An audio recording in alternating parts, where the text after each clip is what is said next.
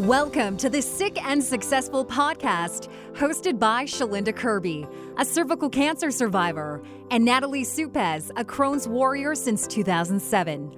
Our goal is to give you proof that it's not only possible to be sick and successful, but it's possible for you. Dream big and tune in. You can also follow us on Instagram at sick and successful underscore. Here are your hosts. We are so excited to have a second part uh, to the previous episode that you heard last week. We do have my good friend Kirsten Spek on the line with us. Uh, she's a business owner in Medicine Hat, Alberta. She's a new mom, a wife, a Crohn's warrior. She has arthritis. We learned that in the in the episode last week. We learned a lot actually, yeah. but something that I want to kind of touch on in this episode is pregnancy. Um, this is out of my realm, so I'm going to let Natalie kind of take this over. But um, as somebody who does not have Crohn's I thought this was kind of interesting that um, I guess it, it, happens to some people when they get pregnant that they no longer have uh, Crohn's symptoms. Is that correct?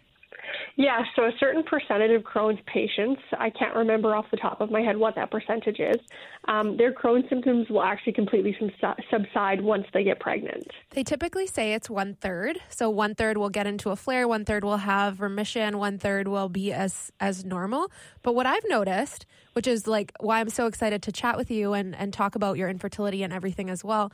But what I've noticed in my like research, I guess, since becoming pregnant is any woman I've spoken to who has had Crohn's while pregnant, which has been a, quite a bit of women, like in the hundreds, have all gone into remission except maybe like five women who, in nearing the end of the pregnancy, had a little bit of a flare. But it, it fascinated me because I, I always heard one third. So, like, it was kind of like fingers crossed. But the more I speak to women, the more I hear that, yeah, they were in remission through pregnancy. So, I would love to hear more about first of all your infertility journey and yeah, how let's that, start there. Yeah, how that all happened and and um, what did your doctors tell you that it was your Crohn's and like let us know that whole story. so my husband and I have been together for five and a half years, and um, probably a little in, while into our relationship, maybe a year in we just kind of, my husband is quite a bit older than I am. I'll just state that first. um, we kind of just decided we were going to, if it happened, happened type of deal. Um, we moved in together six months after knowing each other, and then a year after that, we kind of got engaged and made the decision whatever happens, happens. Um, we knew we had not been using protection for about a year, so we decided to ask our family doctor for a referral to a fertility doctor just because I had always been told growing up that there is a pretty good chance that my Crohn's disease would play a factor in getting pregnant. Um, I had miscarried a few times prior to deciding to see a fertility doctor, and we were super lucky at the time because our fertility doctor was local to Medicine Hat. We were referred in November, I believe, of 2016. And my husband was diagnosed with testicular cancer a few months after that. Oh, wow.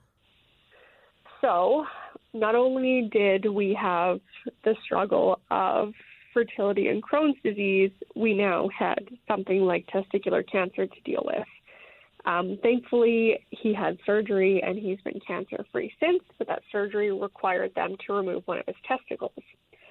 So when that happened, we didn't know what's his sperm count going to be like. Is there going to be anything left? Kind of what happens then. So we took all of the appropriate steps. We had sperm frozen. Obviously, fresh is best when you're doing IVF, but something like that you can't control. So we took you know, all the precautions. And our doctor was really great. He was like, you know, we want to make sure you have every chance you do, you can. So we did that before he had surgery. Then he had surgery. Everything went really well. He's been cancer free since. We did more testing afterwards and found out he did actually still have a really good sperm count post surgery. So we ended up just using fresh. Um, I had to do four rounds of IVF. IVF is a crapshoot. there is no rhyme or reason to why any type of medication works for one person or the other.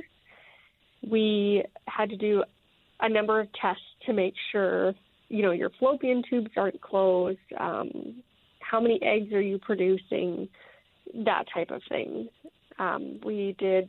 We started in February of 2016. February of 2016 is when we started. Um, I started all the drugs. We decided we wanted to do it in 2016 because we had already set our date and we were planning to get married in 2017. So, February of 2016, we started our first round of drugs, which, if you've never had to give yourself a needle, it is a very terrifying thought. Mm-hmm. so, I started all the medication to basically plump your ovaries and produce as many follicles as possible. So, with IVF, there's a lot of factors that go into when is the appropriate time to harvest your eggs or what is the appropriate time to go and do a transfer. There's a very small window where your uterine lining has to be, and there's a very small window where. Sorry, guys. Can you give me one sec? Yeah, for Oh, sure. Of course. Is he tired? Yeah, do you want me to put him to bed quick? I I can do it if you want. I just have to put my kid down really quick. No Yeah, no, it's all good. Take your time. Yeah, it's all good. Oh, I guess you're getting milk, bud. Sorry. No, this will be fine. Are you breastfeeding? If you're- No, Oh. breastfeeding is friggin' hard. I've heard it's terrifying. It's so hard, especially when your boobs don't want to cooperate. Oh my goodness. That's what I'm scared of. And like, my biggest advice to you about breastfeeding, I had like a horrific experience in the hospital. Um, don't let anybody try to force you to do what you're not comfortable with in the hospital. I had a nurse that like literally grabbed my boob and like rammed it in my kid's mouth so hard. Oh my was like, god. Stop touching me. This is not appropriate. Oh my gosh. Thanks, Gwen. Sorry. No, that's okay. Okay. Well, that's a relief. My kid's in bed. Okay. All good? No, no, it's all good. You're This is the part of the we can edit this stuff. Yeah. It's all good. Hashtag mom life. or just leave it in. Yeah, we're just leave it in. That's true. We got a good breastfeeding tip out of it, right? okay, so where did we leave off of? I believe uterine lining.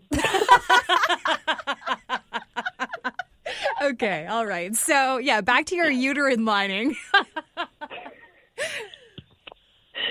So there's like a very small window in how thick your uterine lining is and how many follicles is too many.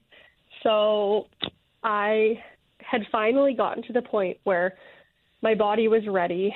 So when they give you or when they do IVF, you're on hormones for this and hormones for that, and then you're on something to stop you from ovulating until the precise time.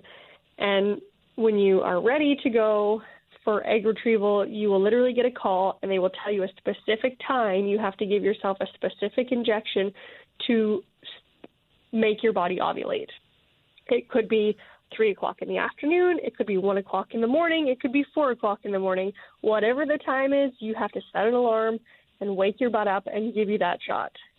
Wow. So we went through all of this medication, about $5,500 worth of medication. And I was finally where I needed to be. I had 23 follicles, which was really exciting, between both ovaries. And the night before I was going to get my call about when I was supposed to do my transfer and give myself that shot to make myself ovulate, I went into something called hyperstimulation. And when that happens, it means your body is on overload of all of the hormones, and it's basically pointless to do a fresh transfer. oh my gosh. So we still went to Vancouver. We still did the egg retrieval, but we went there knowing that going through all of that, we weren't going to be able to try and have a baby. Like we were going to have to wait. Wow. So traveled all that way, went for egg retrieval, which I will tell you is the most painful thing you will ever watch anybody go through, and um, ended up having to just wait another like four or five months. Wasn't this when I had offered up my body to house your child. yeah, it was it was kind of in and around that time. yes, because you guys were struggling, and I was just like, so it was heartbreaking to see somebody that you care about, you know, go through something like this. And as somebody like myself who has chosen not to have children in my own life, I've always toyed with the idea of being a surrogate. But it turns out that we learned um, that, you know, there's a huge process. And I, in Canada, wouldn't even be given the chance unless it was something that we did privately um, because I have never had a child before and they will, wow. they won't allow you to be a surrogate if you've never produced a child before. Wow. Which is frustrating. I don't understand why but whatever. Anyways, it was just funny because I had Kirsten on my show uh, in Medicine Hat on the radio to talk about how I had offered up to be a surrogate, and people thought I was batshit crazy. they were like, they were like, "What is happening?" And at the time, I was married, and even my husband was fine with it. He was like, "Yeah, you know, like we knew we were going to have our own children, but he was completely supportive of me providing, you Aww. know, a, a, service, I guess, um, where I would, you know, be a surrogate." Service. Yeah, a service. That's me talking about having babies. It's a service. Anyways, so yeah, that was kind of around the time. But uh, so after this lull in in uh, you know a time where you weren't having any success, what happened after that? We had to basically spend a couple of months through. I think it was about four in total by the time we could start again. Um, we had to wait for all of the drugs to come out of my body. And with IVF, you get hopped up on all these hormones, and there is no weaning yourself off the hormones. It's literally you just stop. Cold turkey, stop giving your body all the medication, and it does crazy things to your body. And they basically want you to have two regular cycles or periods before they'll let you try again when you go into something like hyperstimulation. And when I say they, it's kind of a blanket statement because every fertility clinic is a going to prescribe different information or information. They're going to prescribe different medication. They're going to have a different protocol. So my experience may not be the exact same as somebody else's because it's going to be based on your doctor and your clinic. But for them and my doctor specifically, they wanted to have two regular cycles happen um, so your body kind of got back into sync with itself. Then you have to start the process all over again. Oh. So you get the medication, you're on the medication for however many weeks, and you get yourself ready. The only difference is you don't have to go through egg retrieval again, or I didn't, I should say. It's really tough because every woman's body is different. And Egg retrieval for some women, like myself, could mean you have 23 follicles, and out of 23 follicles, you get 20 eggs. And out of 20 eggs, 18 become embryos.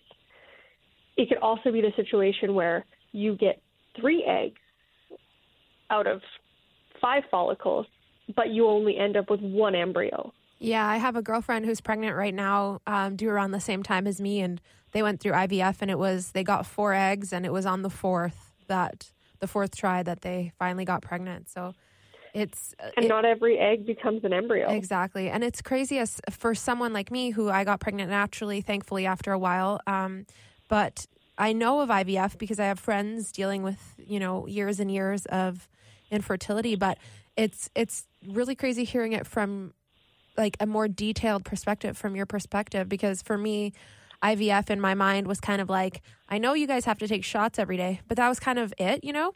So it's it's interesting to hear the the, the actual nitty gritty. Yeah.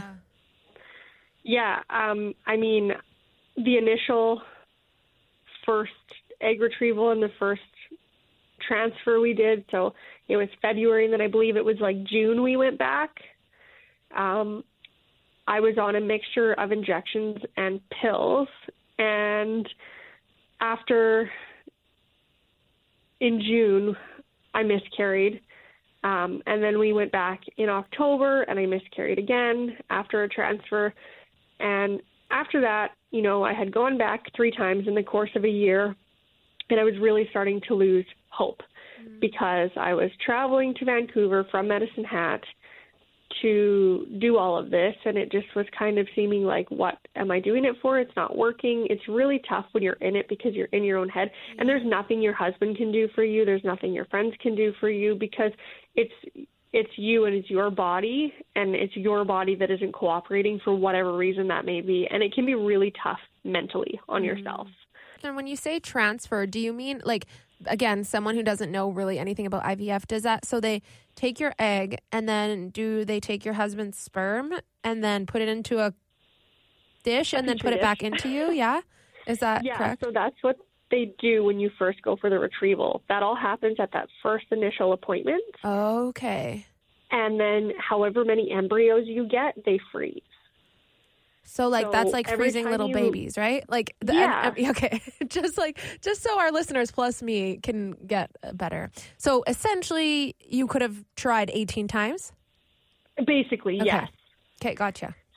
When you go for a transfer, they're taking an embryo and they're implanting it into your uterus, Got hoping you. that it sticks. Okay. So, so, so with IVF, like when you go for a transfer, technically at the beginning you're pregnant. Is that true? No. No. Okay. Because you need the embryo to stick to your uterus to cause the chemical reaction that is pregnancy. So they put it in your uterus and then it needs to like attach itself? It needs to do it. Yeah, basically, okay. it needs to attach to your uterus. Got you. Okay. Thank you. um, and it, it, doesn't always happen. Sometimes you implant an embryo and you get something called a chemical pre- pregnancy, yeah.